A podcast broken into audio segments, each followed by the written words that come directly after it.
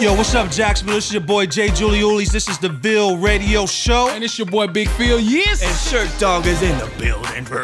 Every single Saturday at 6 p.m., come rock with us. Tune in to 103.7 FM, 1320 AM, Pure Radio, nothing but goodness. Man, we talk about everything from the gospel to gummy bears to game members. Come rock with us every Saturday, 6 p.m. The Ville Radio Show where we're chilling like villains. Microphone check one, two. What is this? Yo, what's going on? This is the Ville Radio Show. This is Jay Juliulis in the building. Um, I don't know where you're at right now. You might be in your car, you might be in the crib, or wherever you're at. We about to get into some real conversation here on the Ville Radio Show. I'm your host, you know what I'm saying? I got my other people with me. Everybody say what's up real quick. Shirk Dog, yell at him, man. Hello. Hey, this is Shirk Dog. I'm glad to be back with some guests, but I'm not to get to them yet because I got another co-host, and I'm always excited to hear how he introduces himself. You already know what it is. You already oh, know who it do. It's the country slang that make it stain a thing and make it say, oh, oh, two time, baby. That's how we do it. We in the field, baby. Let's go, man. We everybody out there, we're in the process of getting him kicked off the show for that right there, whatever.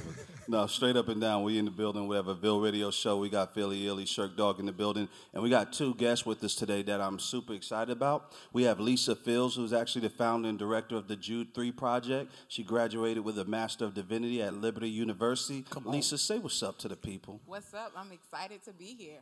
Straight up, most definitely, most definitely. We're glad to have you. Also, we got my man Jonathan Blackburn coming back. He was here with us last week, who's executive director of Second Mile. He has a PhD in intercultural studies from Asbury Seminary.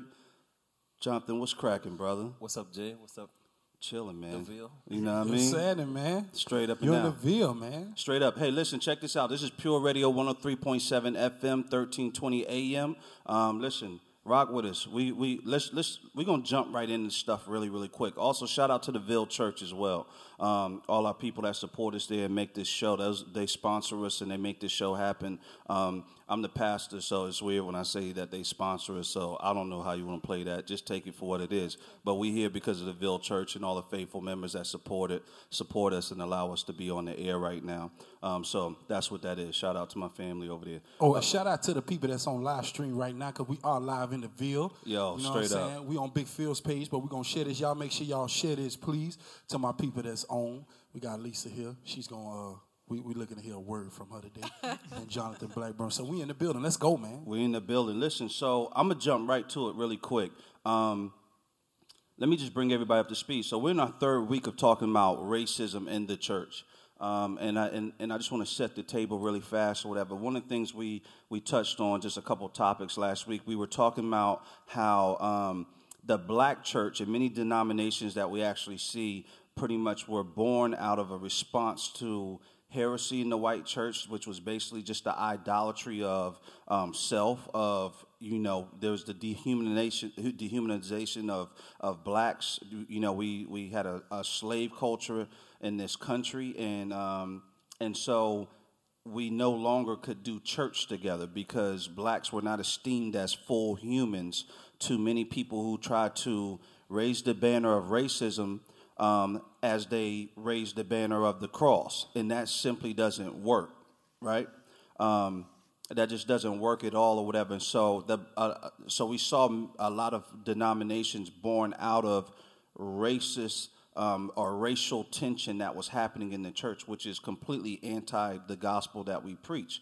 Um, so we got into that last week. And so, listen, I know a lot of listeners out there, they're probably going to go, man, you know, I just kind of feel like y'all are stirring up some stuff and you and you're causing division even with this topic of conversation. But what we need to understand is this right here. If you look at the, the church statistically right now, and if you've been listening, you've heard me quote these statistics, and I'm gonna just be kind of liberal with it, and I'm gonna say this right here.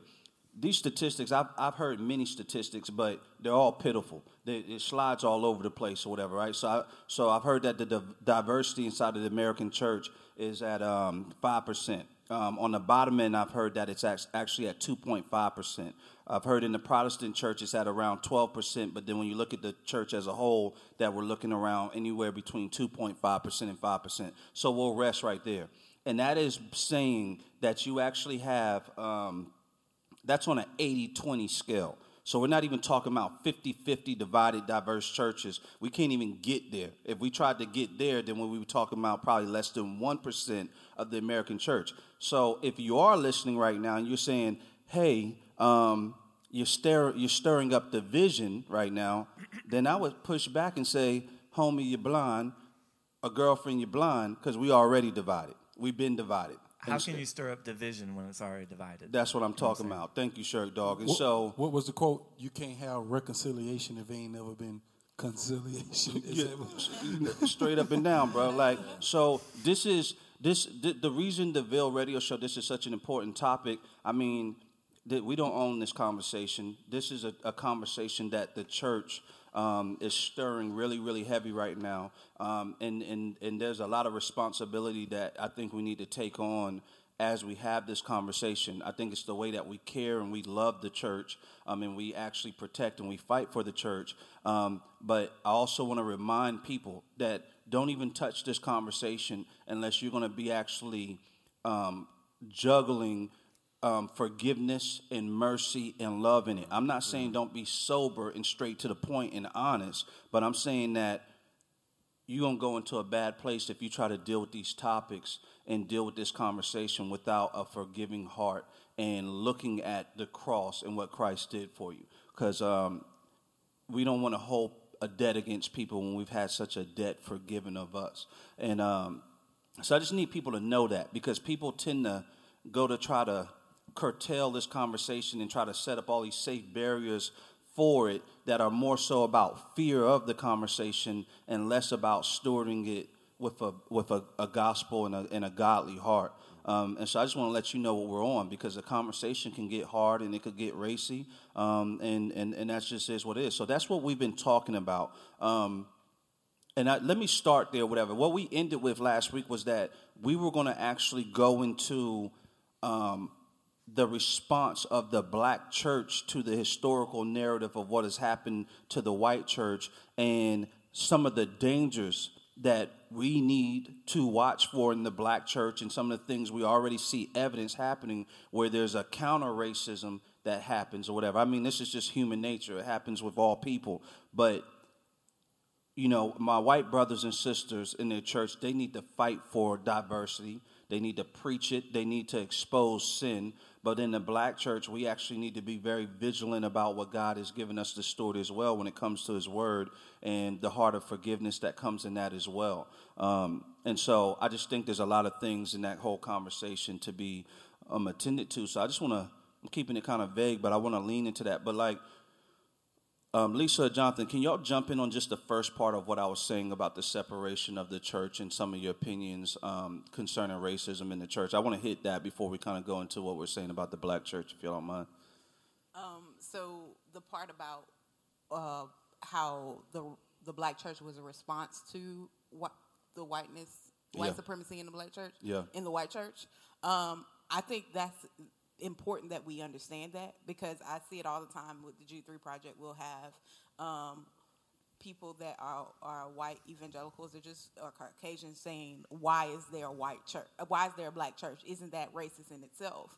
And it's kind of like you don't understand the history and how black people were treated in churches. So when you have Richard Allen and Absalom Jones um, back um, starting the AME church, it was a response to the Methodist church not allowing them um, to operate as full humans in their church. Did you say full humans? It's, they were treated as second class citizens. Mm.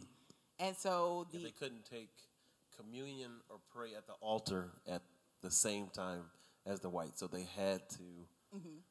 they had to wait their turn. You know, I don't know if you want to. Mm-hmm.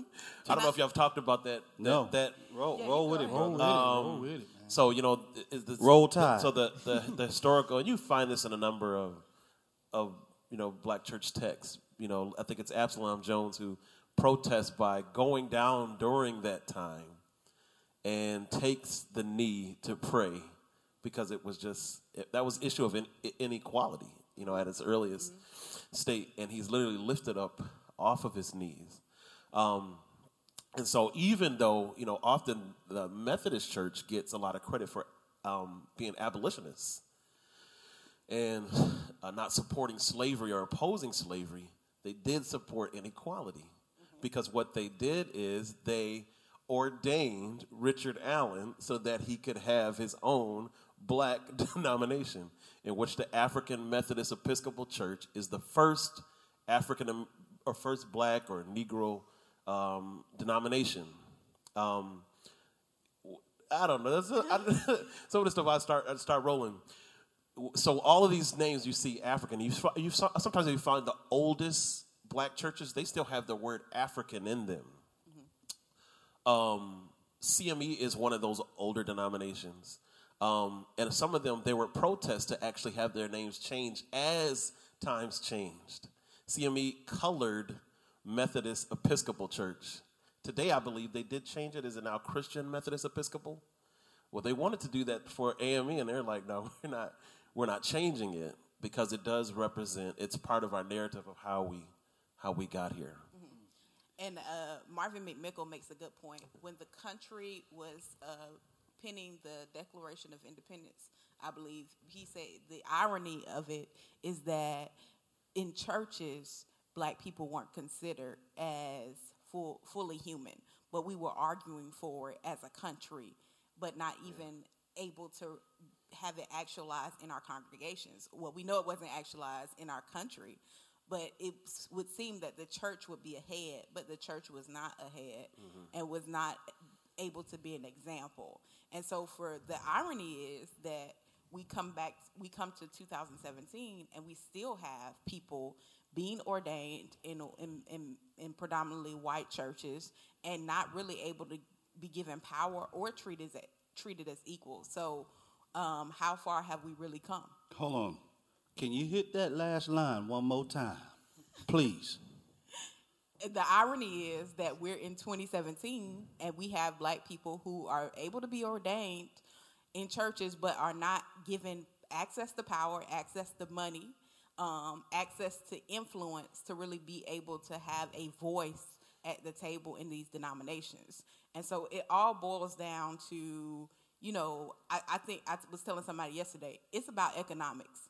If we mm-hmm. don't have the money mm-hmm. um, and we don't have access to that, then we are at a disadvantage. Even in the church, we talk yeah. about it and say in in the country, but it's an economics issue in the church. If yeah. you hold the purse, yeah. then you make everybody puppets to the mm-hmm. people who hold the pot, who hold the purse.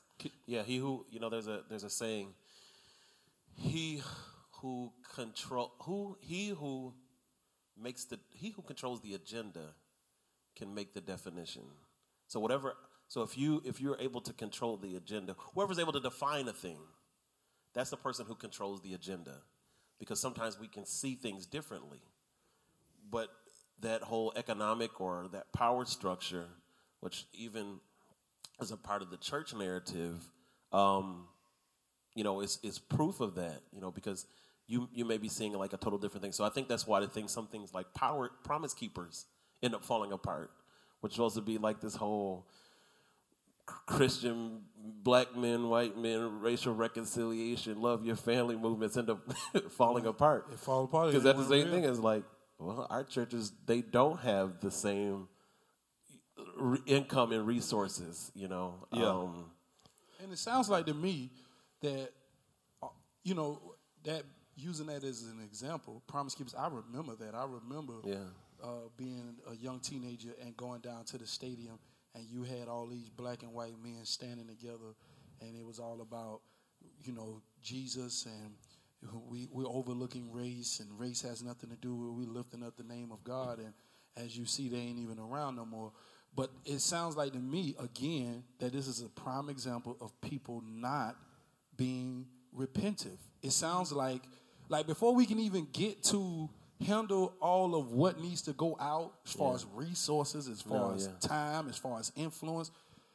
Can somebody just say, hey, you know what? I think we've been screwing it up for yeah. about 50 years or so, well, a little more than that. well, those, well, those things, those things have occurred. But you know, the Bible talks about fruits worthy of repentance. Yeah. I mean, They give uh, you the they give you I'm sorry, but they don't they, they don't don't live they don't give you no money. Yeah. And sometimes you cry worse than you're like, oh, you making me cry. you know, but it was it is it Lazarus? No, who climbed in the sycamore tree? Is that not Lazarus? That's um, Zacchaeus. Zacchaeus. I'm sorry, Luke 19. Yeah, I do know. It's called Lazarus. Um, but Zacchaeus says, "I would, gi- if I took anything, I would restore fourfold." Yep. You know, so there's just a, a level of justice that that comes along uh, with that narrative. So, So I have a question real quick. Sure. So Hit it, sure. Specifically about Promise Keepers. Sure. Would you consider Promise Keepers a failure?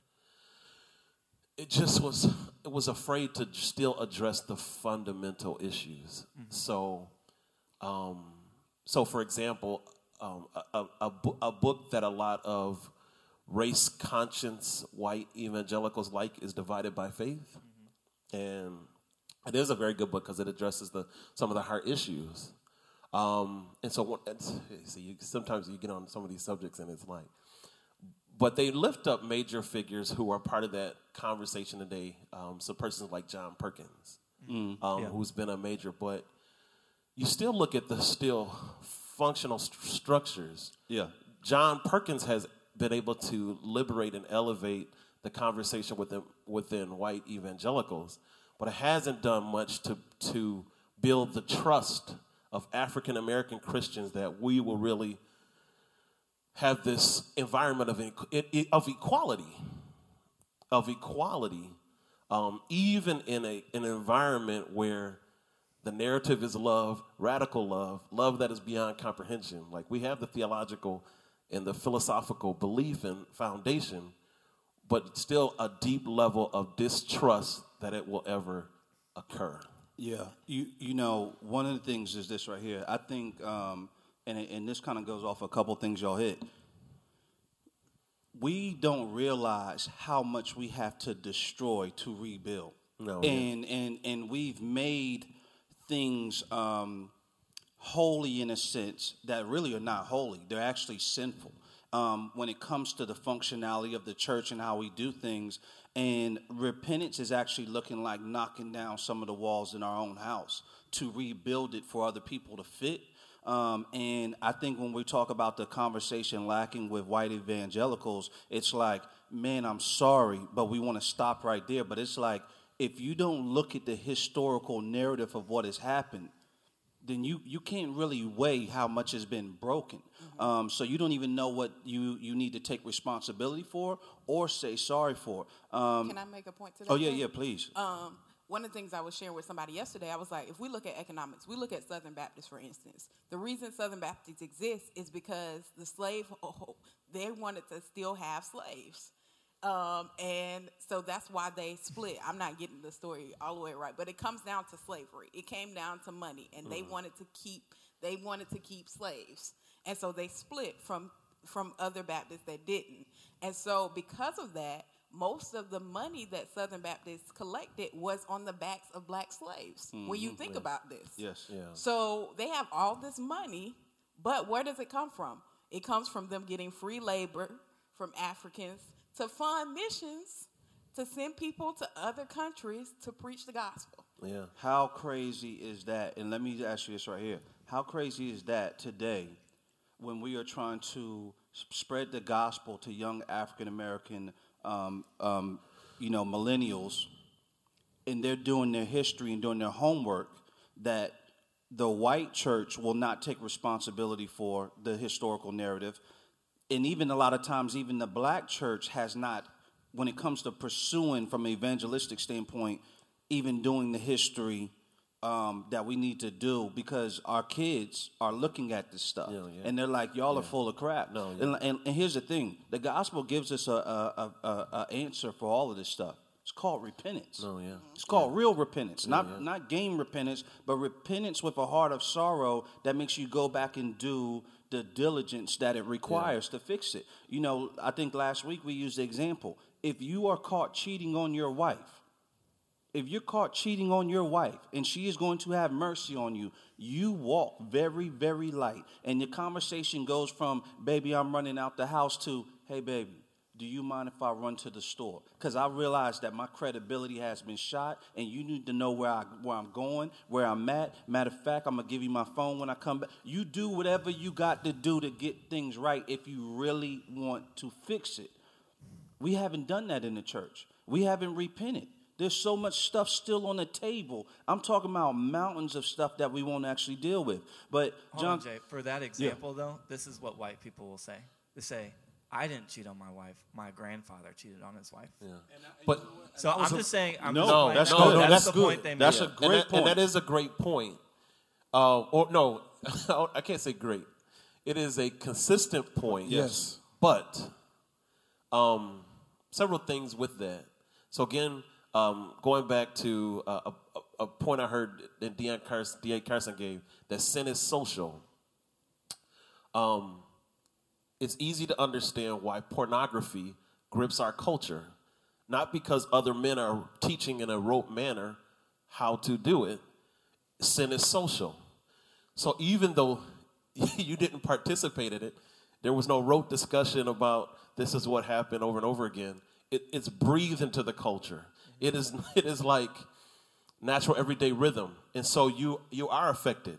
So if I were to make a parallel for evangelicals, um, in particular, and I would say uh, the issue of same-sex marriage. Most evangelicals would say you it's so wrong because the damages are irreversible. We we would uh, if, I just disguise the conversation, talked about how such a major decision such as that has um, irreversible damage for generations to come. They would all say, "Yeah, that's right, that's right."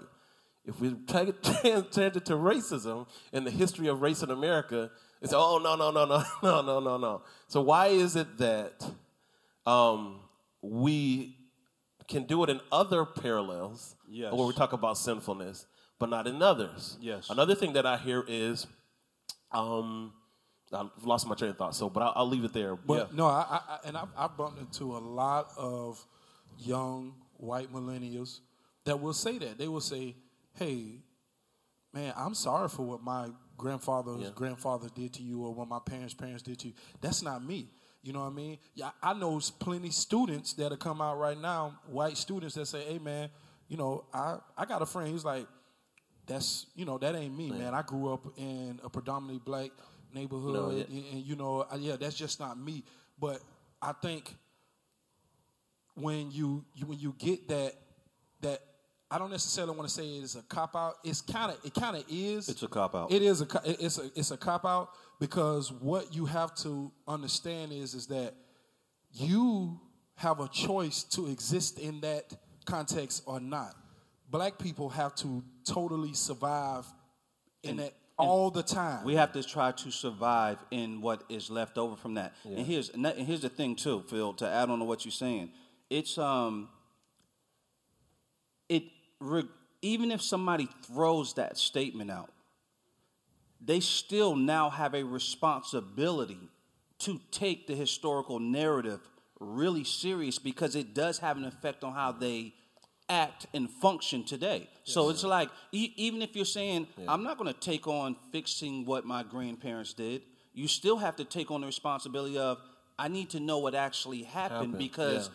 I'm walking in today and there was an effect Yeah. that happened and so I don't know whether I'm perpetuating it anymore. I don't know if I'm hurting people Yeah, yeah. anymore. I don't know even when I just have casual conversation Conversations, yeah. what kind of toes I'm stepping on. It's like if I walk inside of a room or whatever, eh, I need to know if there was still a, a fight just in the room because I don't know how to function when I walk in there or whatever. So I may come in there like everything's all good, and I don't know who I'm offending and who I'm hurting because there was a war that just happened in this place. you get where I'm oh, coming from? yeah. And, so, there's some common sense responsibility that I think people's hard heartedness, Yeah. and, and, and, and this is this is a big point.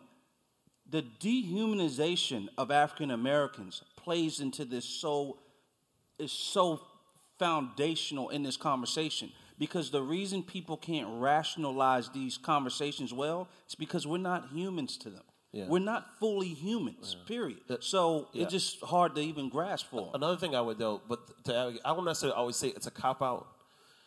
Sometimes people just don't know necessarily what to do. That's how bad sin is. Like Yeah. you can't. You, we could not pay our debt We could not pay our sin debt. So that's how bad that that's how bad sin is. We can't pay the debt. Another thing is that culturally, based in the philosophical foundations of America, is the pursuit of happiness. To visit issues of pain in this context works against happiness. Great point. Um, you know, people don't often see this in the black psyche because um, it's like one of those um, pearls. Pain is a part of our pearls. Even though that sounds crazy, pain is a part of our pearls. Nah, I get it. Blues, rhythm and blues, R and B. Um, so it's a it's the pearl, but you, we have we have covered the pearl. So often um, we have been reluctant to share our pain because it's often talked about in a judgmental way. The black community, black on black crime, um, you know, ways that that kind of of uh, dehumanize it. But I think on the opposite end, when you're trying to look for an answer, people don't necessarily always have one, and so it almost would be better if we act- if we just said we don't know what to do, but you don't even get that. It's always trying to like. Maybe that's the cop out level. It's not but even, one of the not willing ways to- I think too is that you know I think one of the things we need to make people aware of is the fact that they're still benefiting off of uh, the oppression of African Americans. So if I have this uh, reserve of millions and millions of dollars because it was generational wealth, then I'm still benefiting off the oppression. So you're the reason you have this foundation is because my people had to be oppressed. So I think if people are aware, you know, some people have disconnected themselves so much. They're like, "Well, that's my grandfather." Well, do you still have access to the wealth? And maybe some people say, "Well, I don't," but some people do. They have access to wealth. They're able to thrive as, you know, in a in a in a church context as church planners because they have access to wealth uh, because of who they're connected to or or just the generation of denominational wealth there. Um, and so we're not we're, with repentance. I think you need to repent and say, okay, this is a problem. But how can I use my privilege? How can I use my finances and resources to help fix the problem that have damaged you for generations? Because I was going to say, don't leave the money. Just pass it on over to us. Like, it just give us some money. Don't leave it. You know what I'm So, saying? Lisa, what do you think like fixing it looks like? Um, I think fixing it is gonna. I don't think it's a, a, a one size fits all. I think it's gonna be specific to the context. I think inviting people to places of power, and I'm not talking about having conversations on panels. I'm talking about do we have black people on the boards? Because I've been telling people this a long time. We can have people who are popular don't often have power. They're just puppets on the string right. for people who really have power. So I, I don't need to have another racial reconciliation conversation with a big wig who got a lot of social media followers. I want to mm. see the person that has no social media right. followers, no Twitter handle that's controlling the board of directors. But when we get on board of directors, when we have real conversations on real tables, I think that's when we'll start to see power change. That's when we'll start to see money allocated differently. And we have to brainstorm and we have to have conversations with white people, have to have st- start having conversations with black people who have power in black communities. Because what tends to happen is they get black people who have power within black and white evangelicalism and they have no uh, credibility in black contexts. So you can't build a bridge yeah. if you don't. In in order to be a bridge builder, you have to be connected on both sides. Yeah, yeah. Racial reconciliation conversations sometimes are weak because we're trying to build a bridge without access to both sides. And Yeah, and, and and you know from a and from a confessional standpoint, I mean, Jay, you lead in you lead a, a church that kind of fits that spectrum. I lead a ministry where where um, white evangelicals whose hearts were pricked about injustice and issues came into that community. You know, but I have a unique history that like oh I've been in a lot of circles, so I, I happen to understand a lot of circles. But overwhelmingly, the unspoken response is you fit into this circle. But in the community I represent, you know what I mean? I'm in Brentwood, mm. North Jacksonville. You mm. know what I mean? There is a there is there is a level of poverty Um, and I want to be careful with that, how I say that, but just for an example, a young man in our community, we, we took some boys out to the park. He had gl- uh, glasses frames that were cracked, like right there, and he had to put those on his face and leaning in, and he had some a frame, a full frame, with no lenses, and that's how he wore his glasses. and the young boy said, "My mama said." Um, maybe I can get some glasses next school year. I'm like, we don't need to do nothing else. we, you know, we need to go buy this boy some glasses. Yeah. You know what I mean? But like those things, that person isn't empowered. That person doesn't even have the platform. Because the black man you do talk to, he got glasses. Mm. He got some kind of structures where he, he do, but the people I represent are not, and they have been persistently poor in persistent poverty. Great grandmother, grandmother, mother, child. And when I see it, it's like, man, will this cycle ever be broken? Because the one that often white evangelicals or, or, or in this socialized system meet, they meet the Jonathans. Yeah. You know what I mean? Not the place where I grew up, and not many of the people that I know, but don't necessarily have a voice, which is the power of hip hop, which is a ground up, bottom up. Um, it's kind of commercialized now, but bottom up. Yeah. It has touched the culture. Yes. So that is the liberation that the black church can have. You can Yeah. be bottom up because the gospel is that powerful. Which you often talk about is self self esteem, but um, No, but that's a good example because I was going to talk about that when you were talking about rhythm and blues. When there was a time when hip hop was known as just an angry black man, that the rebellious angry black man, but it's really a product of us making nothing out of something. Yeah. And now we have more uh, white leaders like controlling the context of economics because it's just like you said, we may have started the art form, but when we when you don't have no money, you no longer Can't define. run nothing. You Yeah. can't win. You no Yeah. longer define. yeah. You're gonna get packaged up and put on the shelf, and somebody's gonna they're gonna push your product. And now it's become porch monkey music. You see Yeah, what I'm but saying? even still today, though, when you talk to the average hip poor hip hop artist, Rae Sremmurd, in Abandoned House, we became famous by throwing house parties in Tupelo. Somebody caught on. White Mike Mike Will made it. Uh, that his name? Mike yeah. Will Mike made Will it. made it, yeah. And now here we there here we are. Most people on the outside say, "Oh, why they talking that music? Why they doing that?" If you just if you hear, listen long enough, this is the only way to get out the ghetto. Yeah. The only way to get out the hood. But their mass appeal is to white audiences. Because the black people can't afford to go.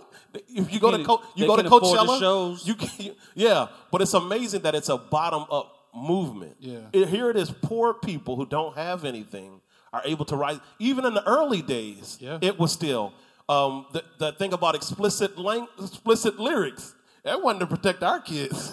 nope. that was to let the parents know that this this song that your your kids is about to buy got all this cursing music in it. You know what I mean? But they were the ones that were buying were buying the music. Can can I, can I can let me let me say this right here, and then we're gonna we'll go, we'll hit a song Okay. really fast. But I want to wrap this up. Whatever, Jonathan. Earlier you said something. You were talking about a denomination that um, puts that ordains somebody for them to uh, ordain them so they can start a black church within their white denomination. Who was that you were speaking about? Um, oh, that was Richard Allen. Oh, I'm sorry. Richard Allen. Yeah. So, is it is it safe to say that they basically ordained them with this kind of concept of like, go civilize your people. You know what I'm saying? And and like, go civilize your people with the gospel, but you but you can't be a part of our family, basically. I will make sure everybody get a chance because I, I think I just think that race is that hard. Today, Southern Baptist has a black church branch. I mean, Luter was their first president, but pretty much they have a black church branch of black materials, of black speakers and writers, because, because race is that hard. It's, it's that hard. Mm. So you a lot of if if you get a lot of black Southern Baptist church planners have gone because the black traditional black church don't have money to help start churches, or they, or you can get that's a whole other issue how money flows, but.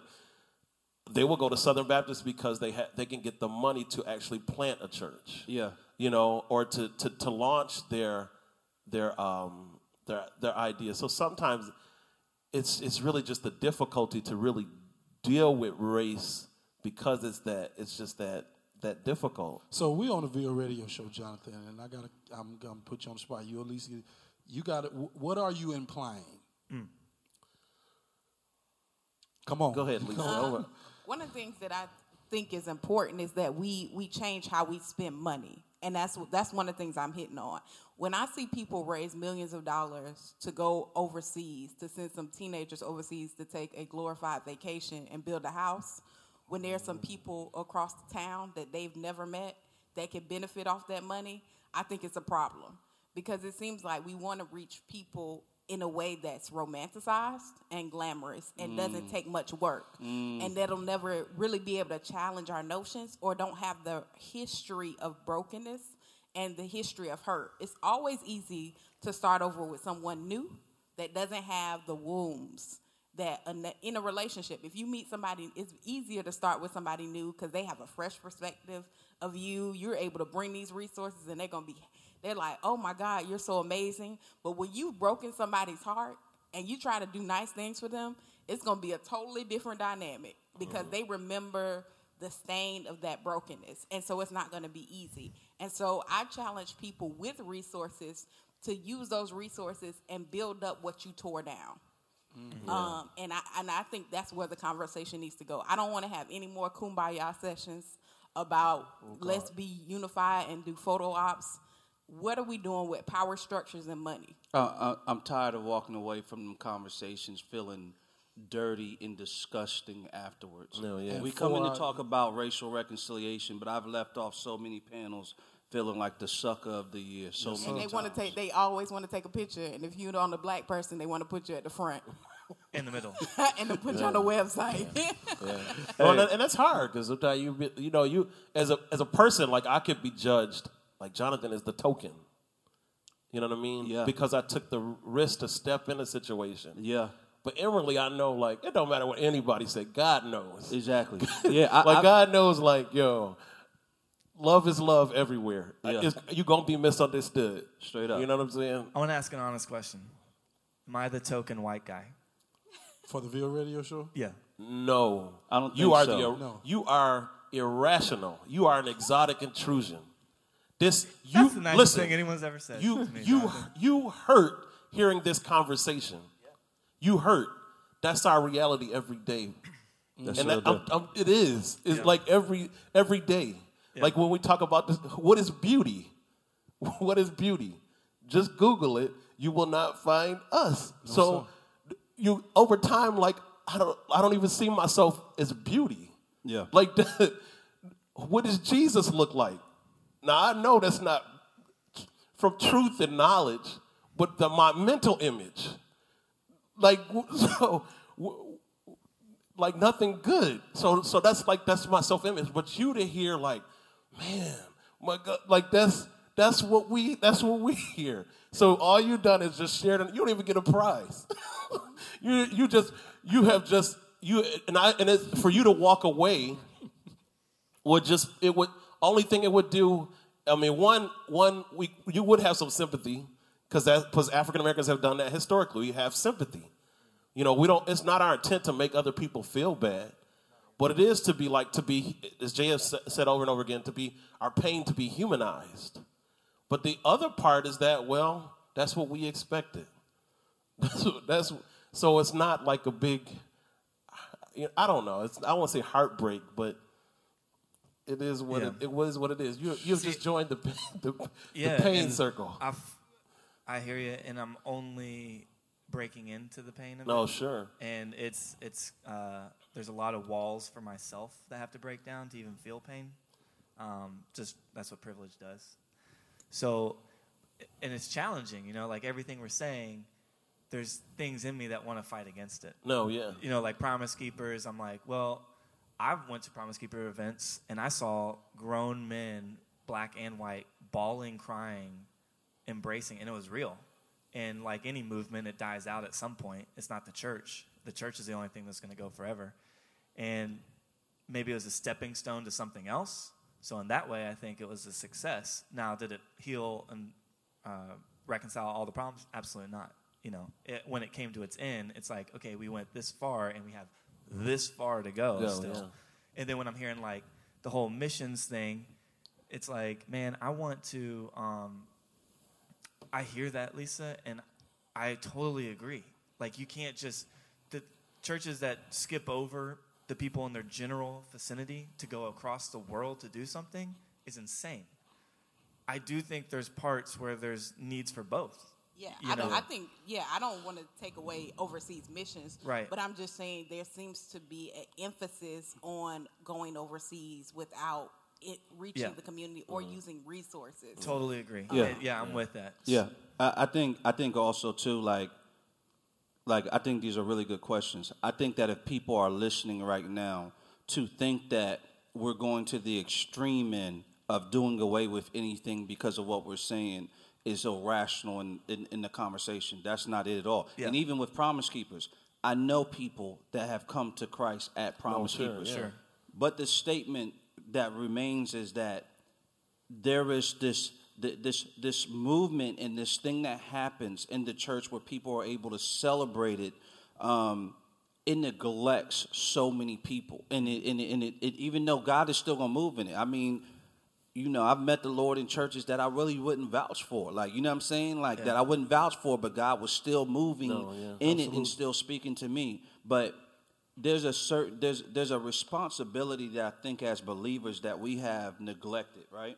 And so I just want to read this scripture real quick because this is where my heart grieves in this conversation when it comes to Christian identity and um, from a pastoral standpoint and what we're supposed to be being responsible with.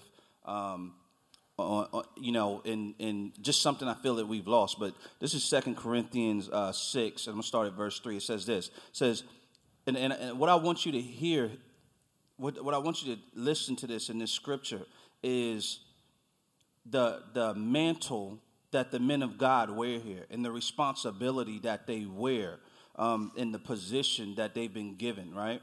It says, We put no obstacle in anyone's way so that no fault may be found with our ministry. That's an important statement because we're talking about today is the fact that you have a whole country of people that don't seem to be able to bring a gut wrenching, historically obvious problem to people who are in power in the church that are majority white evangelicals on the white side of it. We could just go into blackness and just say, forget that, but the Bible talks about every tribe, every tongue, every nation coming together.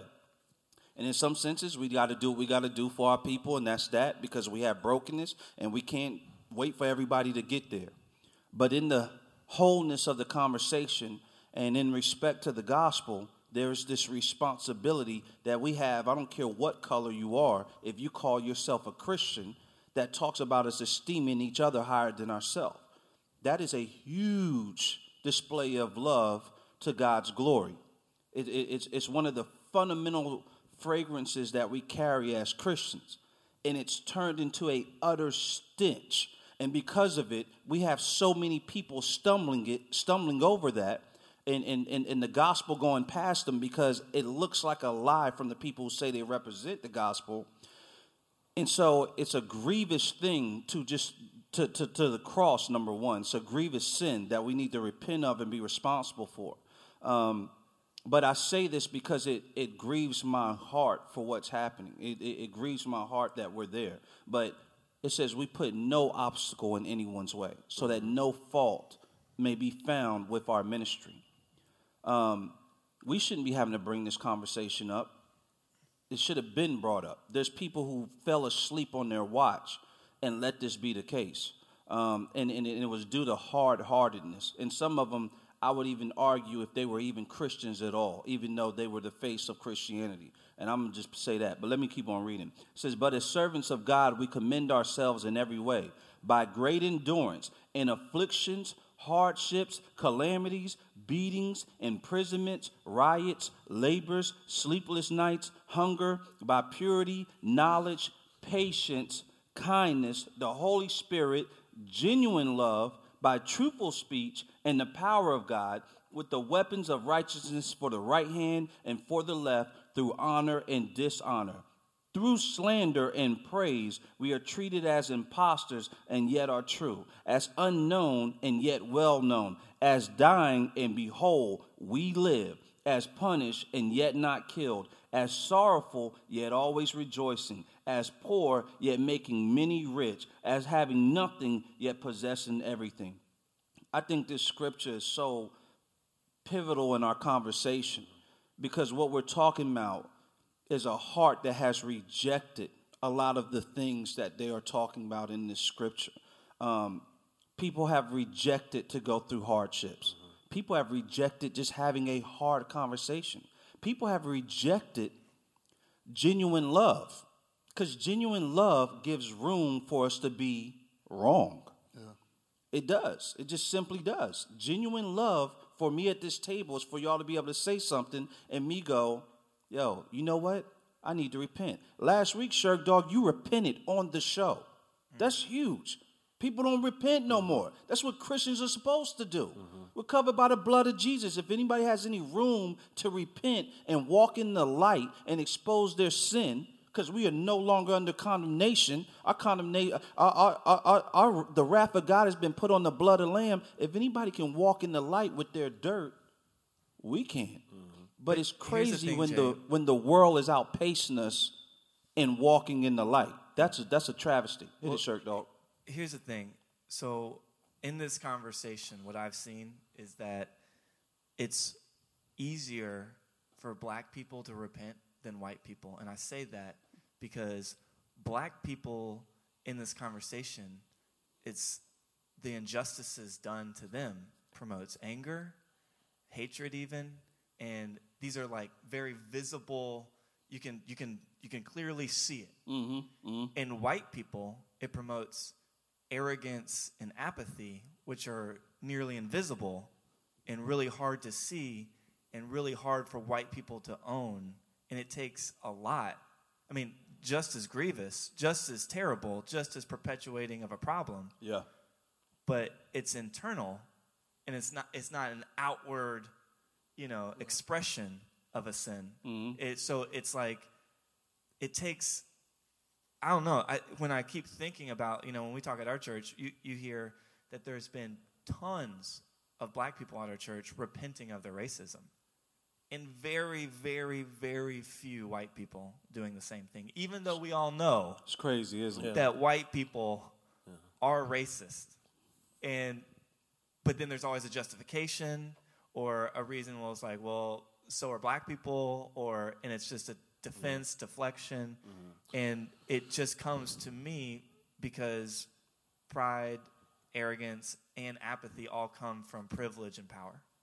So Yeah, yeah. I, I mean, I, I think that's an important statement to say too, because I think that there's awareness that we need to have concerning how sin actually works, mm-hmm. and that goes into part of the conversation. I want to go to a song first because I know I said that like 40 minutes ago that we are going to do a song, but I want to go into a song first and then come back to actually what you're pushing on because as black brothers and sisters, right? with our white brothers and sisters, because we are all family, how do we take responsibility, knowing what Shirk just said about the like, like we all have our sin, Oh, sure. and and and it plays its game to undermine the cross. That's that, that's the game plan of Satan at the end of the day. It's to undermine the cross. How do we love our white brothers and sisters in the midst of this, knowing the game that Satan is playing? Yeah. Right? For the sake of the cross and for the sake of loving our neighbor, how do we steward this conversation? Like, what are some of the things there? So when we come back, we're going to jump into that. I know y'all want to thug out on it right now, but we're going to come back to it. Listen, this is 103.7 FM, 1320 AM. You're rocking with the Ville Radio Show. We got some amazing guests on the show, Lisa Fields, and we got my man Jonathan Blackburn. We do talk about racism in the church. Yo, Philly Hills, you said you had a song you was going to rock. Yeah, I'm gonna hit it with my man AV Aaron Ventura, featuring the boy, you know, Big Philly Easy, and we're going coast to coast with him right here on the Radio Show. You know when you say it like that, that they won't be able to go Google your name because they won't be able to look up Philly. Easy, They won't be able to do it. But It's spelled phonetically, so just exactly how it sounds is how it's spelled. just put it, just put it in there.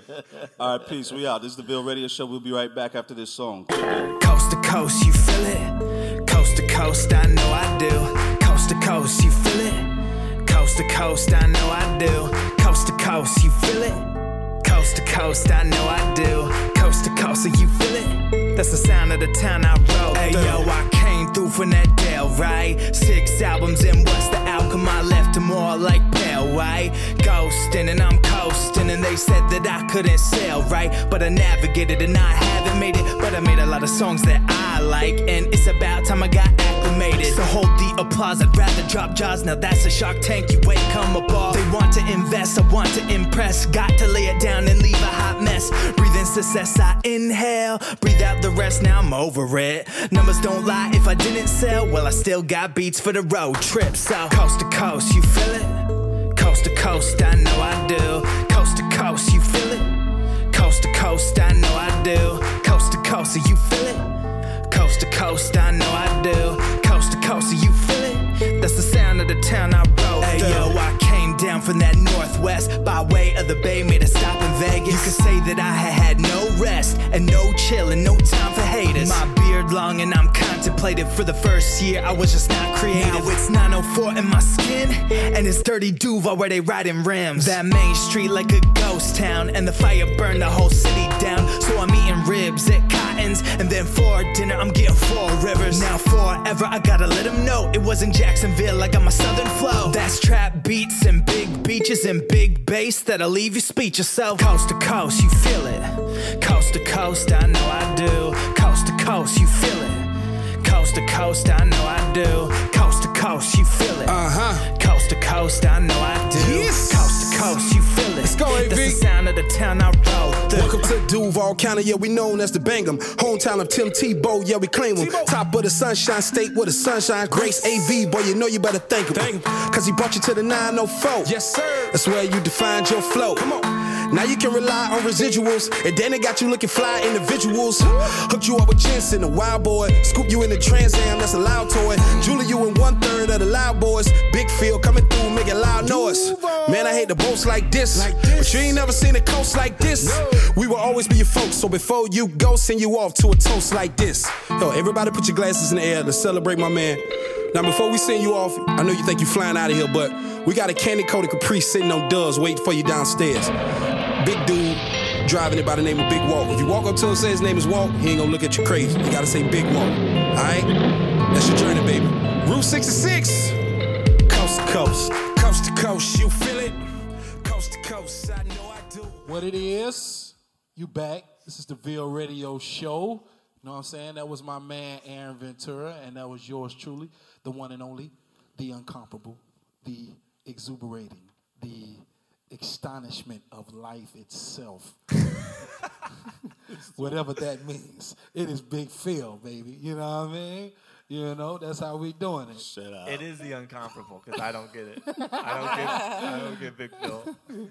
You know what I'm saying? Yo, check it out. We back, yo. The Ville Radio Show. Listen, 103.7 FM, 1320 AM, Pure Radio. You back in effect with Big Philly Illy, Shirk Dog in the building, and our uh, guest, Lisa Fields, and um, my brother, Jonathan Blackburn. Listen, we talking about racism in the church. We only got a couple of minutes left on this show, and we want to... Um, we want to get to it. So real quick, we ended this last session before the song, um, and shout out to my man Aaron Ventura on the joint. Whatever we miss you, brother. The Caucasian Asian Yeah. American sensation. That was a Big Phil line. All right. Let me find out Shirk Dog about to drop them Come on bars. on y'all. y'all don't know he got bars. you don't know he got bars. I got one bar. That was it. No, he has bars. We're gonna have to.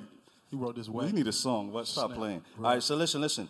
Before we left, we went into. We were talking about um, Shirk, you made a very, very juicy point or whatever. You was talking about how, um, you know, you, you, you were just talking about how, like, how, uh, Sin fleshes out differently Thank you. between white and black people in this conversation. Yes, we're talking about that, and we're talking about how privilege, um, a lot of times in this conversation concerning race, breeds with um, with whites. It breeds arrogance or it breeds um, Apathy. apathy, and and so laziness, all that stuff. all of that stuff or whatever. And that's some of the resistance that a lot of us face when we try to come to the table and have this conversation. Um, and it's hard. We get very weary with having the conversation because you walk away. Um, I know I do as a black man a lot of times. I walk away just feeling disgusted because I've had to fight for my dignity in the conversation. Um, it's, and, and it's one thing in the streets, but it's another thing when I'm dealing with Christians who I expect to have a repentant heart and, and actually esteem what I have to say and treat me as a human. So it hurts, especially. But I know that we've been saved by the blood in Jesus and grace and mercy afforded to us, right? And God is bringing us all into his family. I don't care what color you are. And that's the responsibility of every Christian to be working in the redeeming work. And this redeeming work isn't for just blacks or just whites or just, just Asians or Hispanics, it's for all of us. Um, so, taking on that banner and pushing that fight, what are some of the things you feel that we need to know specifically as African Americans um, dealing with the kind of harshness, the grievousness of this conversation? Because it's not a people often take it like it's a historical issue mm-hmm. where we got spit in our face one time. This happens every single day for us. My wife and my daughter walk in the house often talking about their day at work, their day at Starbucks, being mistreated. My children come in the house and talk about being mistreated by their teachers, their white teachers, and it- it's obvious to them. Um, and I'm, I'm gonna say this, and I don't want y'all to talk, but we just had a white lady in the church the other day. I was leaving out of church, and she has two black daughters that um, she's adopted. And I was preaching about repentance or something, and she came to me after church. She said, Jay, she said, I'm getting to where I hate white people. And she goes, I need help in my heart. This is a white lady. And she's like, having black daughters, I see very clearly, it, it- like I've never seen before. Um, and so, as a pastor, I have to help her protect her heart. I see it clearly. I know how much it hurts, how mad it can make you. But how do we protect that um, and going forward and still work in this redemptive process of building unity and glorifying God through our relationships and esteeming each other higher than ourselves?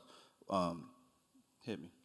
I think it starts with just constantly recognizing what God did for us. Yes. Um, I, I, I constantly have to, when I get upset, remind myself of what Jesus did and how he inconvenienced himself and how he was mistreated for our redemption, what he went through, the ways he sacrificed, and all of that. And I, I, I and it challenges you because you want to walk away from the conversation. You want to unfollow people on social media all of the time because you see and you want to run. And I have to remind myself continuously what love is and how to speak truth to power and speak truth in love. When we talk about love, sometimes we think about niceness, sometimes we think about, oh, we don't address certain issues, gentle and kind. But I think about Corinthians when how Paul addressed the church at Corinth and made them so angry. And he's like, I'm glad you got upset because that means you changed. Hmm. So when people say speak the truth in love, sometimes they mean, think he's talking about tone, but then that would put co- Paul at conflict with himself when he's mm. talking about how you share truth because he mm. shares the truth to co- the church of Corinth in a harsh way. So mm-hmm. I say speak the truth in love means being committed to the person you're speaking to. I'm mm. not going to leave you. I'm not going to abandon you. And so that's what it means for me. And that means I can't unfollow you. That means I got to stick it out. That means I have to have the tough conversations. And I'm going to try to be there. And that's hard for us. We have to retreat and get, get love from people who actually understand and then try to go back in the fight. But we cannot stop fighting. Gangster. Gangster. Our, our time is dwindling down. Jonathan, you have anything you want to hit before we go? Yeah, it's just like I guess always wrestling with the tension of the collective and the individual. Um, my blackness is often reinforced by traumas that happen because of the collective, but I'm very much an individual. And it's funny, often in that race conversation, often white people do not see themselves as a collective. Right. Yeah, you know, totally. so it's not like we white people. But so uh, it's, it's always the- uh, it's always wrestling like you know how do I be how do I be just towards my black brothers and sisters who who genuinely who genuinely do struggle, but then also how do I wrestle with not being caught up in that narrative when it doesn't um, attain the ends that glorify Christ. Yeah, you never hear a white person say, "We're not racist." They're always, "I'm not racist." Yeah. it's only mm. individual. Yeah. they do not think. We do not uh, think collectively. Collectively, yeah. Yeah. Yeah. Yo, listen, what we looking at like on time? We got 41 seconds. I'm gonna close out with this real quick. Listen, we are sponsored by the Ville Church. If you want to check us out, go to the Ville.church. Um, we got um, Easter service coming up. We are doing service. We're doing two that day, 9 a.m. and 11 a.m. We would love for you to have your face in the place and come join us. I think I want to close out with this right here.